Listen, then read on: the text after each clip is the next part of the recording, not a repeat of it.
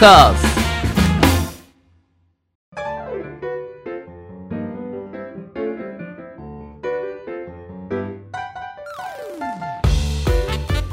リスナーの皆様、ご機嫌いかがでしょうか。 e スポーツキャスターの R です。アシスタントの中村優香です。今週もどうぞよろしくお願いいたします。よろしくお願いします。ということで、オープニングの定番になりつつあります、はい、リスナーさんからのメールをここでご紹介したいと思います。来ていると、ありがとうございます。ありがとうございます。ゲーマーネームロッキーさんからのメールです、はい、いつも楽しく拝聴しております。ロッキーと申します。え僕は実況配信を見るのが好きで R さんの個人配信などいろいろな方の配信を見ています。ありがとうございます。その中で配信者の皆さんが一緒にゲームをしているのを見かけるのですが、 R さんと中村さんが一緒にゲームをする企画などのご予定はありますか？ほう、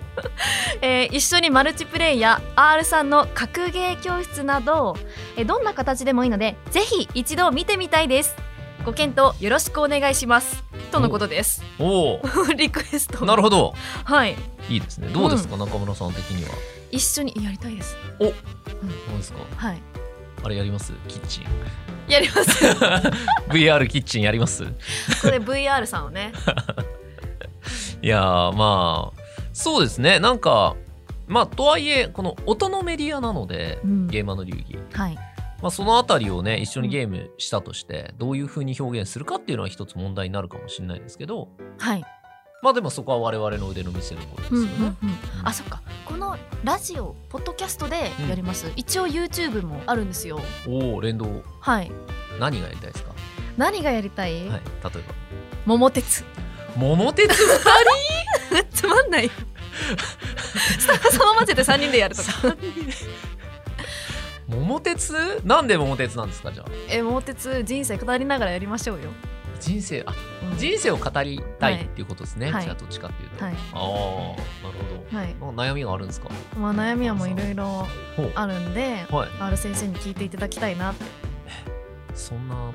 動画に出せる悩みですか？はい、うーん、大丈夫です。何でもここで喋らせていただいてるんで。はいはいはい、はいまあ、あとはやっぱり、はい、こうリスナーさんの R さんのファンとかの、はい、あ声を聞こえてくるんですけど、私には聞こえてくるんですか？はい、はい、やっぱホラーをね、いやいやいやいや、やってほしい R さんに。それは違います。なんでですか？それは多分違います。よくない。いや、見たいなと、ね、うん、まあでもなんですかね、ゲーマーの流儀でも何度かこう、こういうゲームあるんですよっていうのが話題になったりもしたんで、はい、うん、まあ、もしかしたらそういうのでね、じゃあちょっとやってみますかっていうのはありかもしれないですよね。ね、R さんは何か。そうですね、なんですかね、まあ別にお互いが得意じゃないゲームの方が面白いのかなって思いますね、うん、格闘ゲームだとボコボコにされちゃいます、ね、まあゲームだったら対戦には多分ならないと思うし、はい、別にあのシャドバとかでも多分もう本当に一方的に教わるってなっちゃうんで、はい、うん、まあ、まっさらの状態で、はい、手探りでなんかじゃあふたりで考えながら攻略してみようとかの方が、はい、うん、まあ、なんか面白いのかな。そうですね、うんうん、逆になんかリスナーさんからのリクエスト聞きたいですよね。我々にこれプレイしてほしいとか。はいはいはいはい、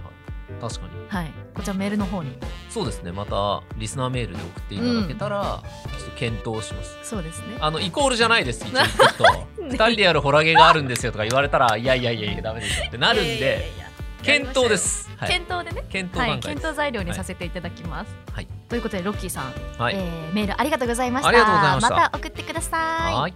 それでは中村さん、このゲーマーの流儀とはどのような番組なのか、初めて聞くリスナーの皆様のためにもご説明よろしくお願いします。はい、ではゲーマーの流儀とはどんな番組かと言いますと、 e スポーツ実況のパイオニアと言っても過言ではない R さんから、ゲームにまつわるニュースの解説や最新情報、ゲーム人生で学んだこと、プロゲーマーたちのすごすぎる実態などなど、さまざまな角度からゲームの魅力、楽しさをお伝えいただきます。トーカーズ。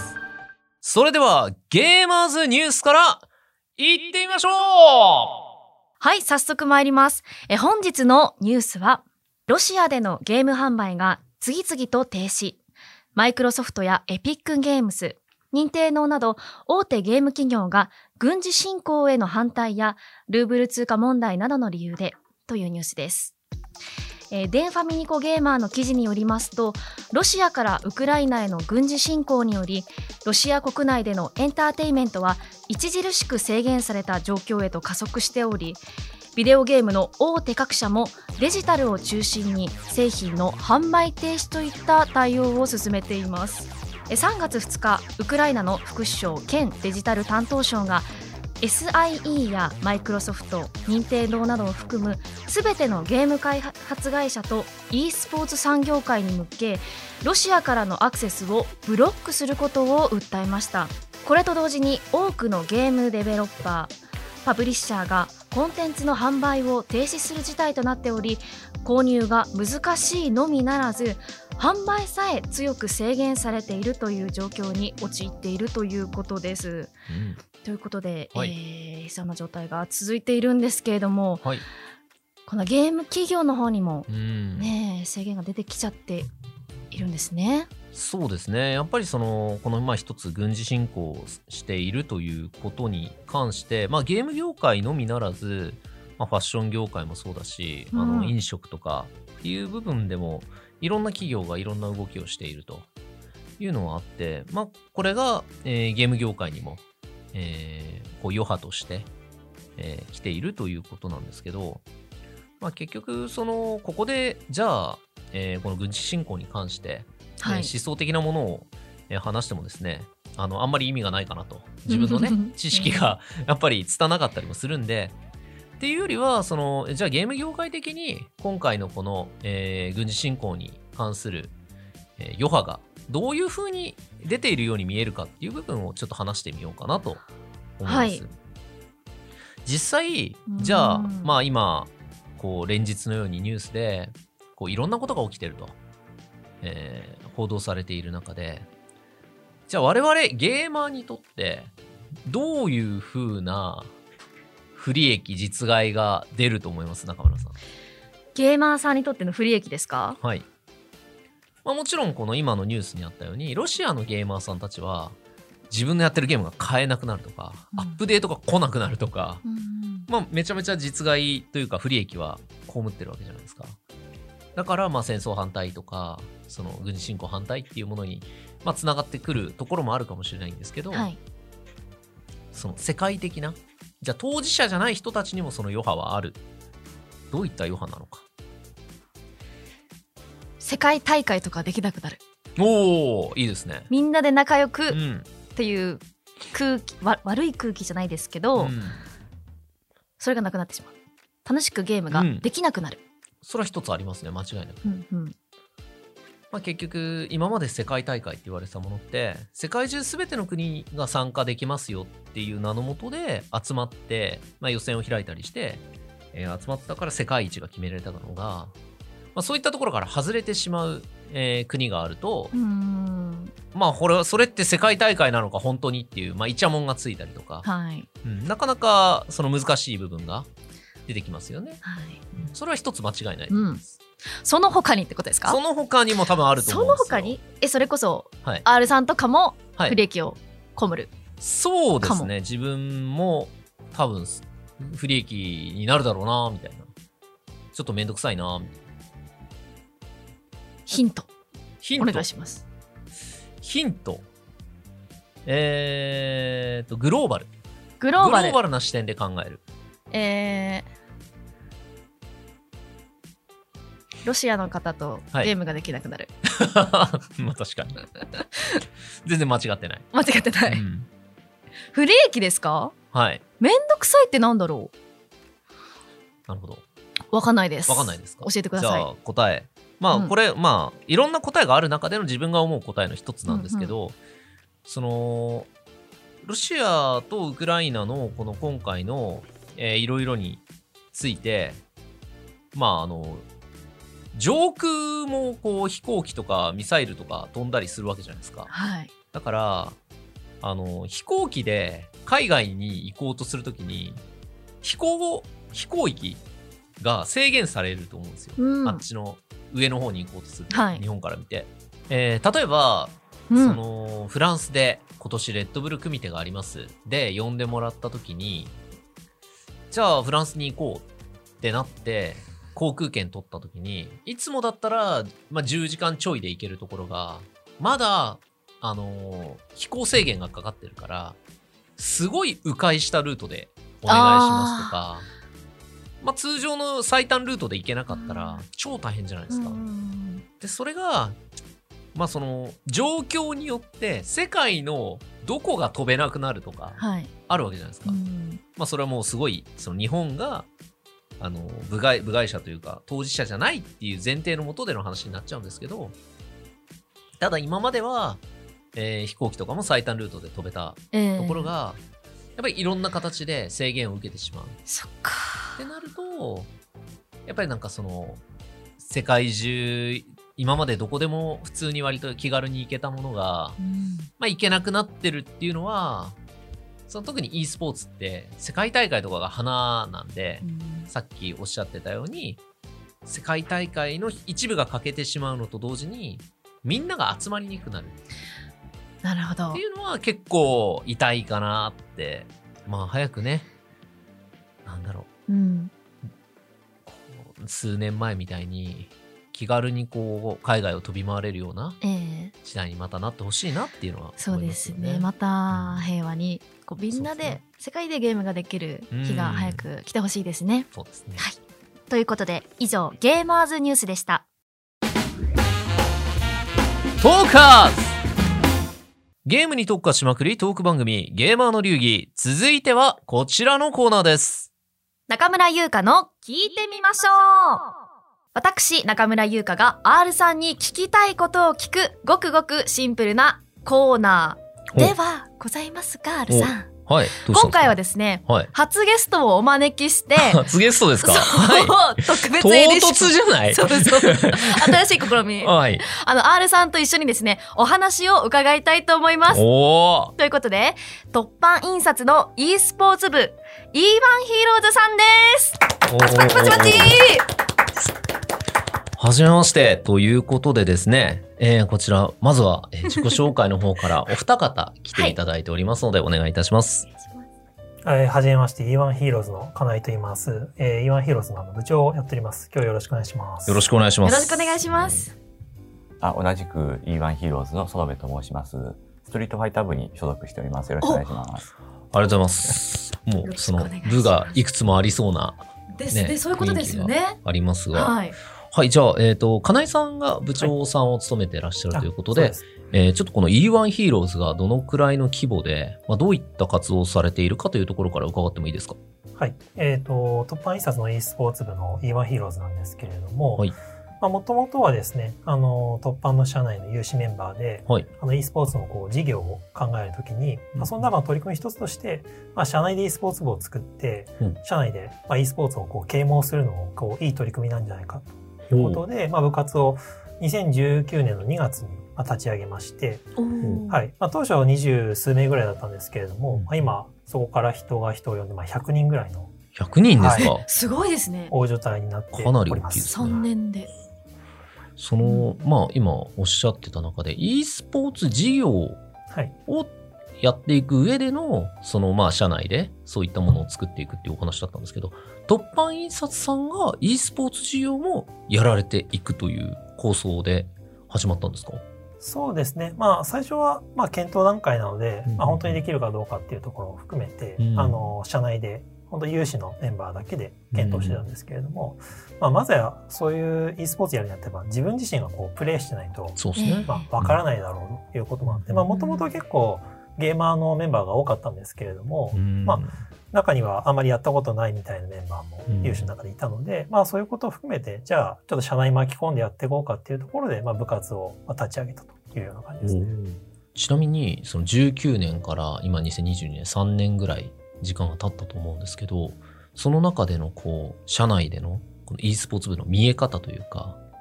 立ち位置、存在感ってどういうふうに変わっていったのか、ちょっと気になりますよね。うん、ひゃくにんもいらっしゃるから、うん、増えたってことは評判は良かったってことですよね、きっとね。はい、うん、そうですね。あの、まあ、最初は結構、まあ、物珍しいというか、うん、あの、まあ、にせんじゅうきゅうねんのにがつは、まあ、コロナがこう流行る前だったので、その時はですね、あの、実はその、まあ、就業時間後に会議室を一室、まあ、借りまして、週いちで、うん、まあ、そこにこういろんな部署のメンバーとか興味あるメンバーがもうフラッと寄ってきて、まあ、みんなでこう、まあ、ゲームをして、うん、あのまあ練習してっていうことを繰り返してたので、うん、まあ、結構就業時間後なんであれなんですけど、まあ、音も割とゲーム音とかが会議室から出てくるので、うんうんうん、まあ、それで何やってるんだろうみたいな感じで、うん、まあ、注目が少しずつこう高まっていったみたいなところもあるのかなとは思います。結構目立ってたんですね、じゃあ。そうですね。なんかやっとるぞみたいな。何やら楽しそうな音が聞こえるみたいな。あの、そう、突破印刷の部活動って今までほとんどリアルスポーツの部活しかなくてですね、はい、まあ、テニスとか、えーまあ、あの野球とかってのあるんですけど、あのこういう文化系の部ってあの、まあ、e スポーツ部の前にマージャン部っていうのもあるんですけれども、はい、そこと e スポーツしかないので、うん、まあ、そういう意味でもこうちょっと特徴的なのかなとは思いますね。えー、なるほど。では園部さんの方にあの、はい、格闘ゲーム部の方に入られているということなんですが、はい、実際に活動されていて、多分聞いてる方もえどれぐらいガチでやってるんだろうとか練習時間、まあ、会社内での練習時間と、はい、プライベートでの練習時間とかあると思うんですよ。そのあたりってどれぐらいやられてるんですか？そうですね、あの設立当初の、はい、当初のさんねんまえは、はい、実はあのあんまり経験者がいなくて、うん、あのやってたっていうそのゲームセンターによく遊んで行ってたっていう人はいたんですけど、うん、ガチプレイヤーはほとんどいなくてですね、うん、まあ、シルバー帯以下ぐらいがほとんどだったんですね、はい、初心者帯と言われる、はい、ところですよね。あの大体のコーチみたいな方が入られて、うん、結構本格的に、本格的ですね。あの訓練メニューみたいなものを集まれて訓練メニューあその突破印刷さんっていう会社にちゃんと入られた方々の意識の高さが伺えますよね、うん、伺えますね、うん、本当に部活の、まあ、あのきっかけやっぱりその対外試合をちょっとやってみようって言って、はいはいはいはい、いろんな会社さんとあの対外交流で試合させていただいて、うん、だいぶボロ負けしましておそもそも対抗になる会社さんがあるのもすごいですね。そうですね、うん、あのもうその当時に結構その部活動やられてる会社さんが出始めてた流行りだったので、まあ、ちょうどそこで何回か機会を持たせてもらって試合したらものすごいあの負け越したので、はい、ちょっとみんなで頑張ろうということで、うん、結構週いちで練習して、今はもう週いち金曜日に夜集まって、はい、あの夜な夜なコアメンバーじゅうにん近くいるんですけど、はいはい、あのコアゲーマーがじゅうにん近く。コアメンバーコアメンバー、はい、じゅうにん近くいて、はいはい、ただやっぱあの今の口ぶりからも結構こう真剣にあの向き合われてるっていうか、そのボロ負けしたから勝ちたいっていうそのモチベーションってかなり強い動機だと思うんですよね。だからすごいえ一番上の方って、はいはい、そのストリートファイターでいうとだ、はい、あのどれぐらいのランクの方がいらっしゃるんですか？まあ、今はそれでもあのスーパーダイヤとか、はいはいはいはい、ダイヤ帯が今よにんぐらい、結構シルバーぐらいからまあどうやらダイヤ帯よにんぐらいまで上がって、ほう、まあ、プラチナ帯も今ふたりぐらいです。ほう、のところまで上がりましたっていう感じ。まあ、ちなみにダイヤ帯まで行ったら、はい、もうあの立派な中級者と上級者の間ぐらいなんで、はい、かなりやらないとそこまでやっぱいけないんですよね。うんだ相当あれですね、ちゃんと訓練された人たちが育ってる感じですね。あの、まあ、結構年齢差もまちまちなので、はい、私も結構年なんですけども、もっと上もいたりしてですね、へ、はい、その方たちもみんなあの若い人も 年, 年寄りもっていうんですかね、はいはいはい、あの結構みんな相対的には上がったって感じですね、はい、ちなみにお二人にこの印象として伺いたいんですけど、まあ、僕の個人的なゲームの、えー、いいところっていうのはそのある意味その年齢であったりとか立場っていうものを気にせずに、うんまあ、そのコミュニティの中でこうみんな同じ目線で上手になろうっていう一つの目標に向かっていけるのが結構いいところだなって感じてるんですね。それってその社内 e スポーツ部っていうものに形を変えた時にどうなってるのかちょっと実情が気になるというか、うんそうですね、あの本当にいろんないいことがやっぱりあって、うん、あの特にこの突破印刷ってあの、はい、すごい社員が多くてですね、はい、あの本体だけで、まあ、いちまんにん、はい、グループ全部合わせると、まあ、よん、ごまんにんぐらいの社員がいるので、まあ、正直あの知らない社員が大多数で、はいはいはいまあ、仕事に関わるメンバーもある程度限られてますから、うんまあ、社内に知らない人がいっぱいいるっていうような、まあ、そんな状態なんですけれども、うんまあ、こういうこう部活動 e スポーツを通じて結構そう全く知らない部署のメンバーとか、うん、そういう人と知り合って、まあ、かつこう一緒にこう同じゲームで練習することでなんか上手くなったりとか、うんまあ、こう連帯感が生まれたりとかっていうのがあって、まあ、それがまた仕事に帰ってきたりもするので、そうですよね、はい、相談しやすくなるとか、うん、なんかそういうこういろんないい効果が生まれてるなというような実感としてはありますね。素晴らしい、うん、もう先輩後輩さん関係なく皆さんで。そうですね、めっちゃいいですね。だってなかなか上司の方とこうなんかわちゃわちゃっていうか、今飲み会がなかなかできないじゃないですか、うん、だからゲームでそういうコミュニケーション取れるのって最高だなって、うん、最高ですよ、うん、僕もよんじゅう超えて、はい、本当にいじられにくくなってるなって感じるんですよだけどだ、ね、仕事で後輩にね、例えばいじられるってもう無理なんですよね、立場的に、うん、それやっちゃうといろいろ崩れバランスが崩れちゃう。だけど仕事じゃない共通のツール、コミュニケーションツールにおいては失敗して何やってんすかって言われた時にちょっと嬉しい感覚がある、はい、うん、だ多分そういうのがねあるのかなっていうそうです ね, ね、まあ、特にこうゲームは若い方上手な人が多いので、はいはいはい、逆にこう下の人が上の世代の人を教えるっていうシーンは本当に多く見られるので素敵ですね、はい、まあ、釣りバカ西みたいな世界だと思うんですけど、はいはいはい、本当に新入社員というか本当に若い子があの上を引っ張っていくみたいなシーンもよく見られるので、なかなか面白いなと思って見てます。それでやっぱりね、若いあの社員さんのいいところを見つけられたりとか、あ、こういう子なんだって、じゃあこういうふうに育てようとかっていうね、指針になったりもしそうですよね、うん、そうですね。ちょっと会社にいるときとは、まあ、部活の立場が逆転するみたいな部長確かに、はい、確かに、はい、ソロさんいかがですか。そうですね、あの、はい、まあ、金曜日に集まってやってるっていう話をさせていただいて、うんなんですけど、ええ、実はあのこの表を見て、その平均年齢っていうのを見て、はい、あの何人かほぼ年齢が分かってない人が、ああでもそうですよね、はい、多分あの声だけで今オンラインでやってるので、はいはいはいはい、新しく入ってきた人が何歳なのかって気にもしたことなくてそうなんですね分かる、うん、にじゅう代なのかさんじゅう代なのかも分かんないで、うん、毎日喋ってるけどあ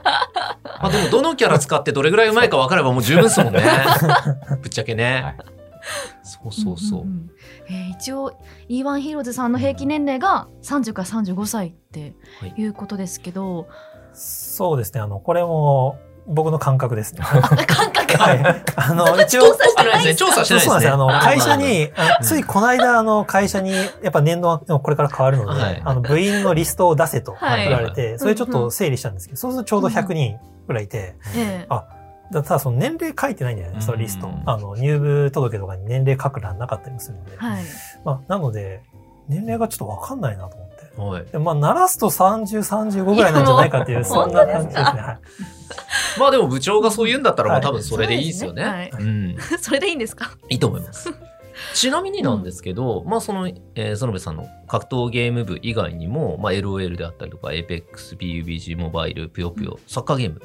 プロスター、スプラトゥーン、すごい多い、多岐にわたってると思うんですね。で、その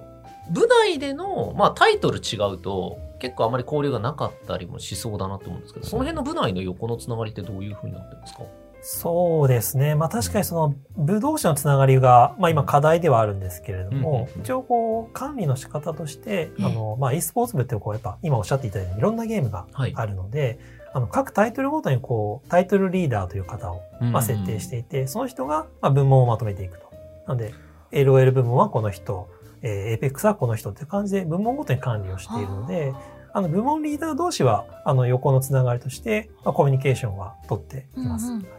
ちゃちゃんとしてる組織じゃないですか、ね、ひゃくにんで大人数だからどうやって管理されてるのかなって思ったんですけど、バッチリだったんですね。だからこの後に、うん、あのトラブルとかって起きますかって聞こうと思ってたんですよ。だけど部門リーダーがいてそこがもう会議してるんだったら多分多少のトラブルってどうにでもなるとか、それこそ会社と一緒な感じですよね、きっとね、はいはい、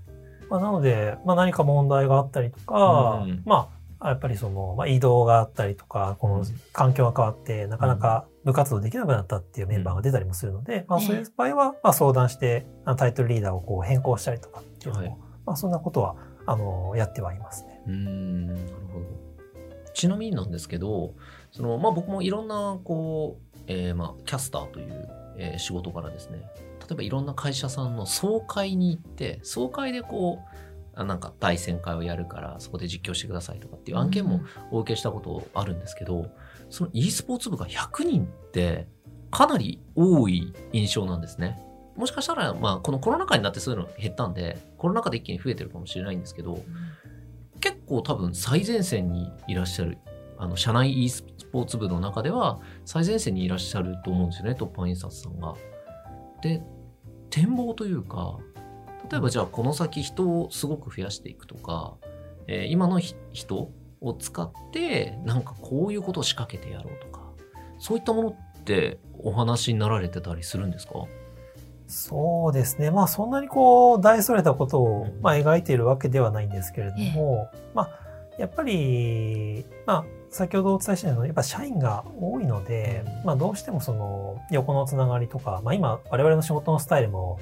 あまり出社しないで、まあ、自宅で仕事っていうのがすごい増えているので、逆にその社員同士のつながりが希薄になりつつありますし、うん、会社への帰属意識とかも弱くなっているので、まあそこをこうなんか補強できるような、まあ、部でありたいなというふうには思ってはいるというところと、やっぱりあの、よん、ごまんにん社員がいれば、結構レジェンド的なプレイヤーはまだまだ社内に確かに、はい、隠れているんじゃないかなと思ってまして、で、まだやっぱりちょっと、まあ我々の発信力の問題もあるんですけど、はい、まあ会社の中で e スポーツ部があるっていう知らない社員が結構いるんですよ。ああ、そうなんですね、はい。なので、まだまだ知られてないので、まあそういうこう、社内ゲーマーみたいな人はこれから発掘していきたいなっていうのはありますね。これね、うん、私の見解、今いろんな人に会って、はい、やっぱどっちかっていうとコアゲーマーを、まあ格闘ゲーム界のコアゲーマーを知ってるんですけど、コアな人ほど、会社で言えない？いや、そうなんですか。なんでかわかります中村さん。えー、わかんないです。なんで？自分がガチすぎて、うん、社内の e スポーツ部が、や、本気でやってますって言っても、はい、そこに、あ、僕もやってますって手挙げたときに、うん、その皆さんの本気のひゃくばいぐらいの熱量で、時間とかいろいろ使ってやってて、はい、惹かれるんですよ。あ、そこがちょっとこ怖い？もうドン引きされるのが怖いから、やっぱちょっと自分はそういうところとは違うっていう風に考える人が多い。うん、あ、一線引いちゃう方もいる。逆にちょっと自分がやりすぎてるっていう自覚があって。うんうん、はい、もしくは、うん、もっとさらにその上の話があって。何ですか？ストツー時代のスーパーレジェンドみたいな人っているんですよ。はい、今のプロゲーマーが支持した人とか、うん、その、やっぱり今、年齢で言うとごじゅうだいとかっていう方で、本当に歴史を作ったような方々っていうのが、うん、えー、会社にいらっしゃって、そういう方って大体、スーパーレジェンドの方って社会的にも成功されてる方が多くて、で、まあ、年にいっかいとか集まってお酒を飲むと、いや、会社でこんなことがあってさ、っていう話があるんだけど、はい、言ってない、みんな。あの、自分が、その、そういうストツー時代からのレジェンドであるということを言わないで、会社の e スポーツ部の活動とかを、いいねーっつって、見守ってることが多い。嘘え、なんで言わないんですかっつったら、いや、うん、いろいろねー、みたいな。その立場がありすぎて、言えない、その、そこまでのやばい歴史のある人だと、え、じゃあもう会社の e スポーツ部じゃ押すってことになるじゃないですかとか、うそういう影響がありすぎちゃうから、言えない人とか、もう経営にかなり近いところにいたりするんですよ。はい、だから、その、今ってか格闘ゲームの何放送の配信とかで、例えばじゃあ梅原がすごい影響を受けた人を呼びたいってなっても、ごめん梅ちゃん出れない。え、何ですか、うん、いや、会社にバレるとまずいんだみたいな。で、うん、会社がそれダメって言ってるんですかって言ったら、いや、そうじゃない。立場的にまずいんだ。ご自身の意思でストップされてるんですね。どんだけ偉いんすかみたいな感じで、ギャハハって笑い話になったりするんで、はい、そこはもうぜひお二方に、なんていうか、そういう人たちが、こうね、俺も混ぜてよって言えるようなものにしていっていただきたいなと。すごい思いますね。そうですね。まあ、実際その、なんかあえて、あの、結構ガチでやってるんだけど、うん、入部しなかった方とかも、まあ、やっぱ何人かいて、まあ、それはやっぱり、あの、今おっしゃっていただいたコメントでしたね。どれぐらいこうガチかわからないんで、うん、まあじ、まあ、やっぱりそれぐらい真剣にやってる方って、まあ自分のコミュニティがあると思うんですよね。まあ、そうですね。その、はいはい、自分のゲームフレンドであったりとか、うん、あのコミュニティに属してるんで、うん、まあ自分は部活じゃなくてそっちでやりますよっていうような、コメントをいただくことも多かったです。まあでも、そういう方とも一緒にやっていくような、そういう方が入っていきたいっていうような、なんか、上から下まで楽しめるようなものになっていくといいですよね。いいやでもすごい無限の可能性があるというか、うん、結構企業系の e スポーツの動きってあのいろいろあって、あの、まあ、プロシーンがこうなんていうんですかね、注目されやすいんですけど、企業対抗戦とか、えー、企業さんをまとめたリーグをやろうとかっていう動きって結構あったりもするんで、そういうところと連携されたりとか、もしくはもう突版印刷さんがあの旗を振って何か新しいことをやるとかっていうのもすごいいいと思うんですよね。実際あれじゃないですか、あの今って、まあ、僕も常々感じるんですけど、結構やったもん勝ちっていうか、手を挙げて動いた人がどんどんこう先駆者になっていく時代だなって僕まだ感じてるんですけど、いかがですか？そうですね。あの、まあ、実際突版印刷自体はあの社会人 e スポーツリーグの、うん、まあ、アフターシックスリーグを運営しているので。あ、運営されてるんですね。はい、そうなんですよ。あの、なので、まあ、ちょっと部活と直接そこは、あの、関係しているわけではないんですけれども、はい、あの、会社の事業の一環としては、あの、社会人スポーツリーグというものを、まあ、運営してますので。うん、すいません、不勉強です、ね。あ、いえいえ、まさか裏にもうすでにガッツリ入られているとは。ねえ。なので、まあ、そういう空気を感じつつ、部活動も並行して頑張っていくっていう感じですね、うん、今は。だとしたらもう本当に企業さん同士をつなげる、あのパイプ役というかになりうる立ち位置にもいらっしゃるっていうことですよね。まあ、そうありたいところですね。はい。まあ、やっぱもう次に目指すのはですね、コロナ終焉に向けて海外の企業とあのつながっていって、あの国別企業対抗戦勝。そうだ。いやこれ e スポーツのいいところはやっぱね、日の丸を背負いやすい現状、うん、うん、っていうのがあるんで。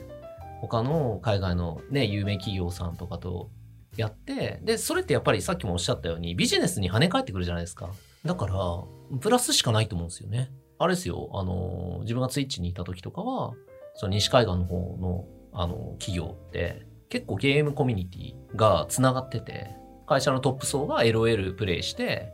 なんか、商談成立とか、そういう話って結構聞こえてきたんで。へー。うん。やっぱコミュニケーションツールに、えー、なりうるものだと思うんですよね、ゲームって。そうですね。あの最近は日本でも結構 e スポーツって言葉が出てきたんで、うん、皆さん認知されてきたんですけども、うん、なんかまだまだ大人のホビーとしてどこまで浸透してるのかなっていうところはまだ日本では、はい、あの難しいのかなと思って、一方海外の方ではもう e スポーツって結構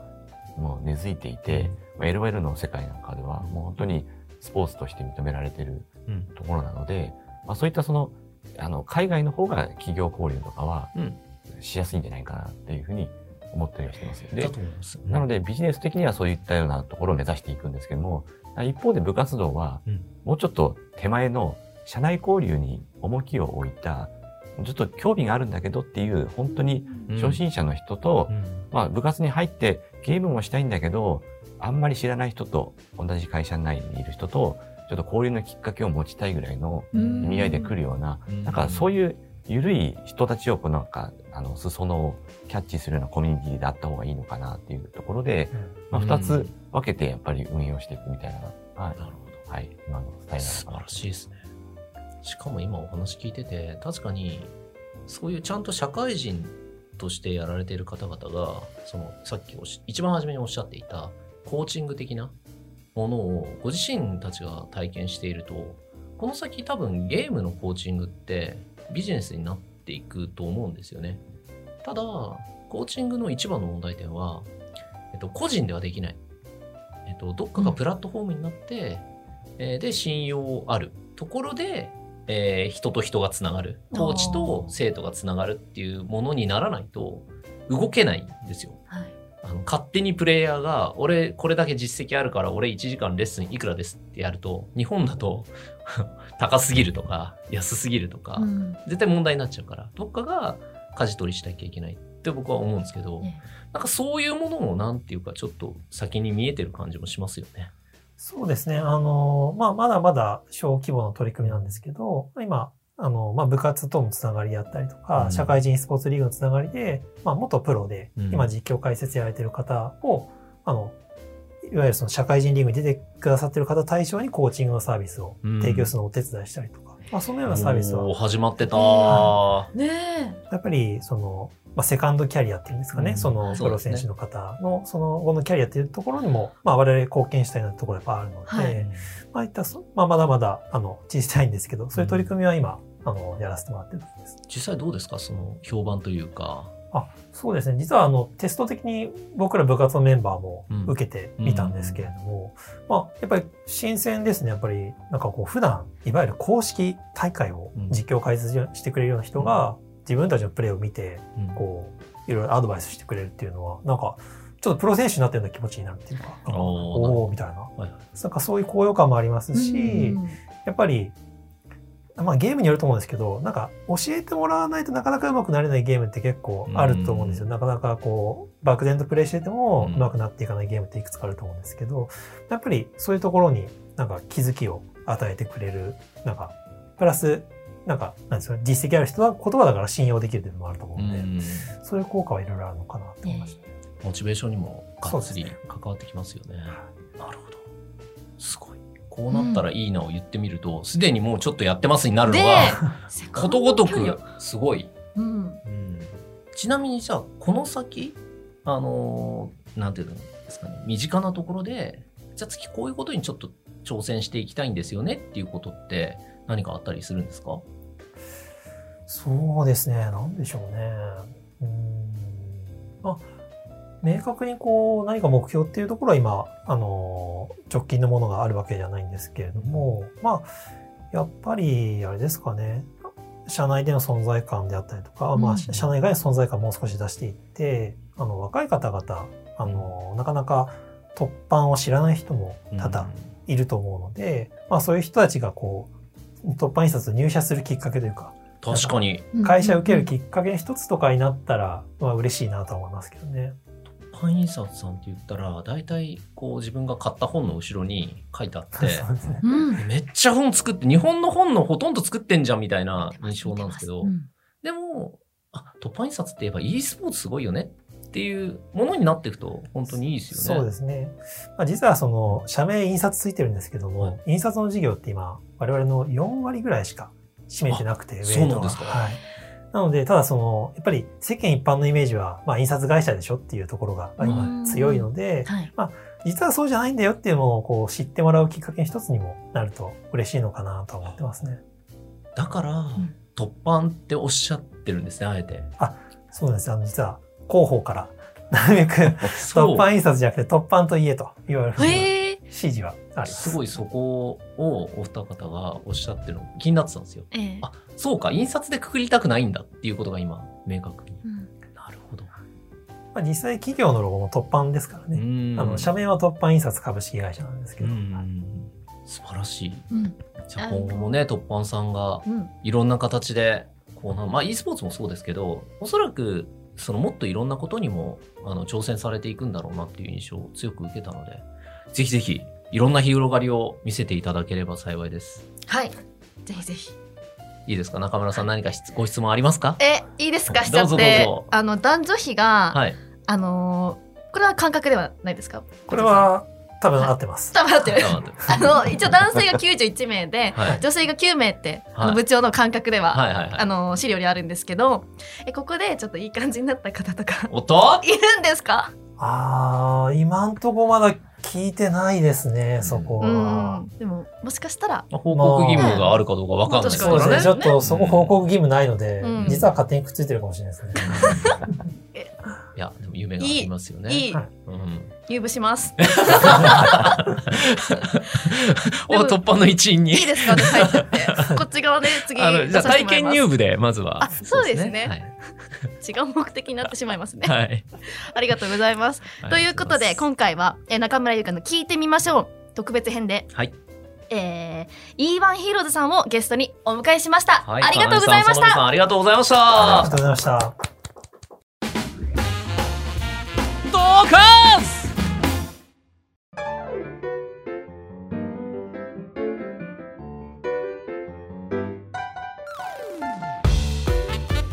ゲーマーの流儀、あっという間にエンディングのお時間です。R さん、何かお知らせはございますか？はい、えーと、そうですね、しがつの上旬にですね、えー、梅原主催の、えー、ビーストカップという、えー、初週、初級者、中級者層に向けた大会、うん、これが結構ね、今回は、えー、上の方の上級者も入れてやってみようみたいな感じで、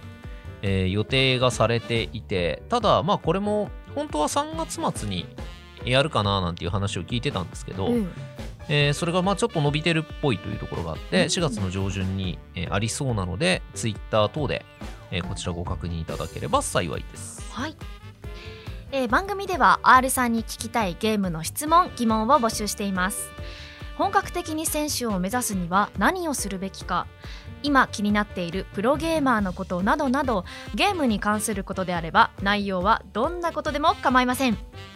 メールアドレス アール アットマーク トーカーズ にせんにじゅういち ドット コム もしくは番組公式ツイッターにお寄せください。はい、ありがとうございます。はい、ちなみに今日はトッパンさんが来てくださったじゃないですか。はいね、めっちゃ面白かったですね。うん、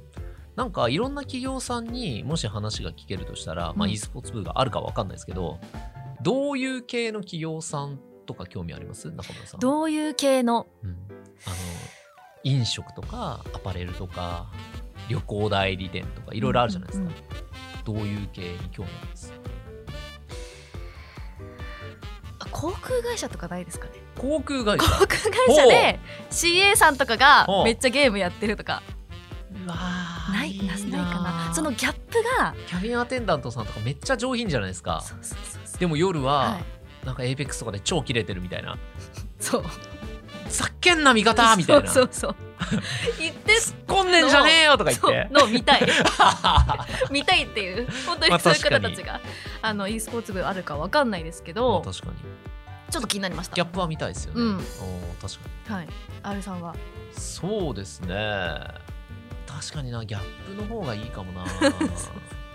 おすごい上品な職業であればあるほど、うんうん、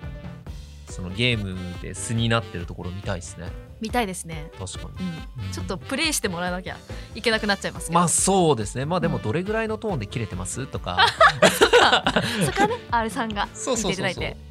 でなんかすごい上品な口調で、うん、いやこんな感じですよみたいな、はい、とか言ってくれたらちょっと面白いかもしれないですね。そうですね。そこで、えー、キルをしておりますとか、はい時にはね、うん、コントローラーを投げることもまあたまにはありますみたいなね。聞きたいもしこれをゲーマーの流儀聞いてる、はい、えー、企業さんの方とか で, で、ね、気になったらね、はい、あのー、あのキャビン現役キャビンアテンダントですけど、うん、これぐらいのトーンで切れてますよっていうリスナーメールもね、うん、全然ありなんで。いや全然あり、はい、むしろください、はい、ということで、はい、えー、次回も来週火曜日にアップ予定です。それでは来週も行ってみましょう。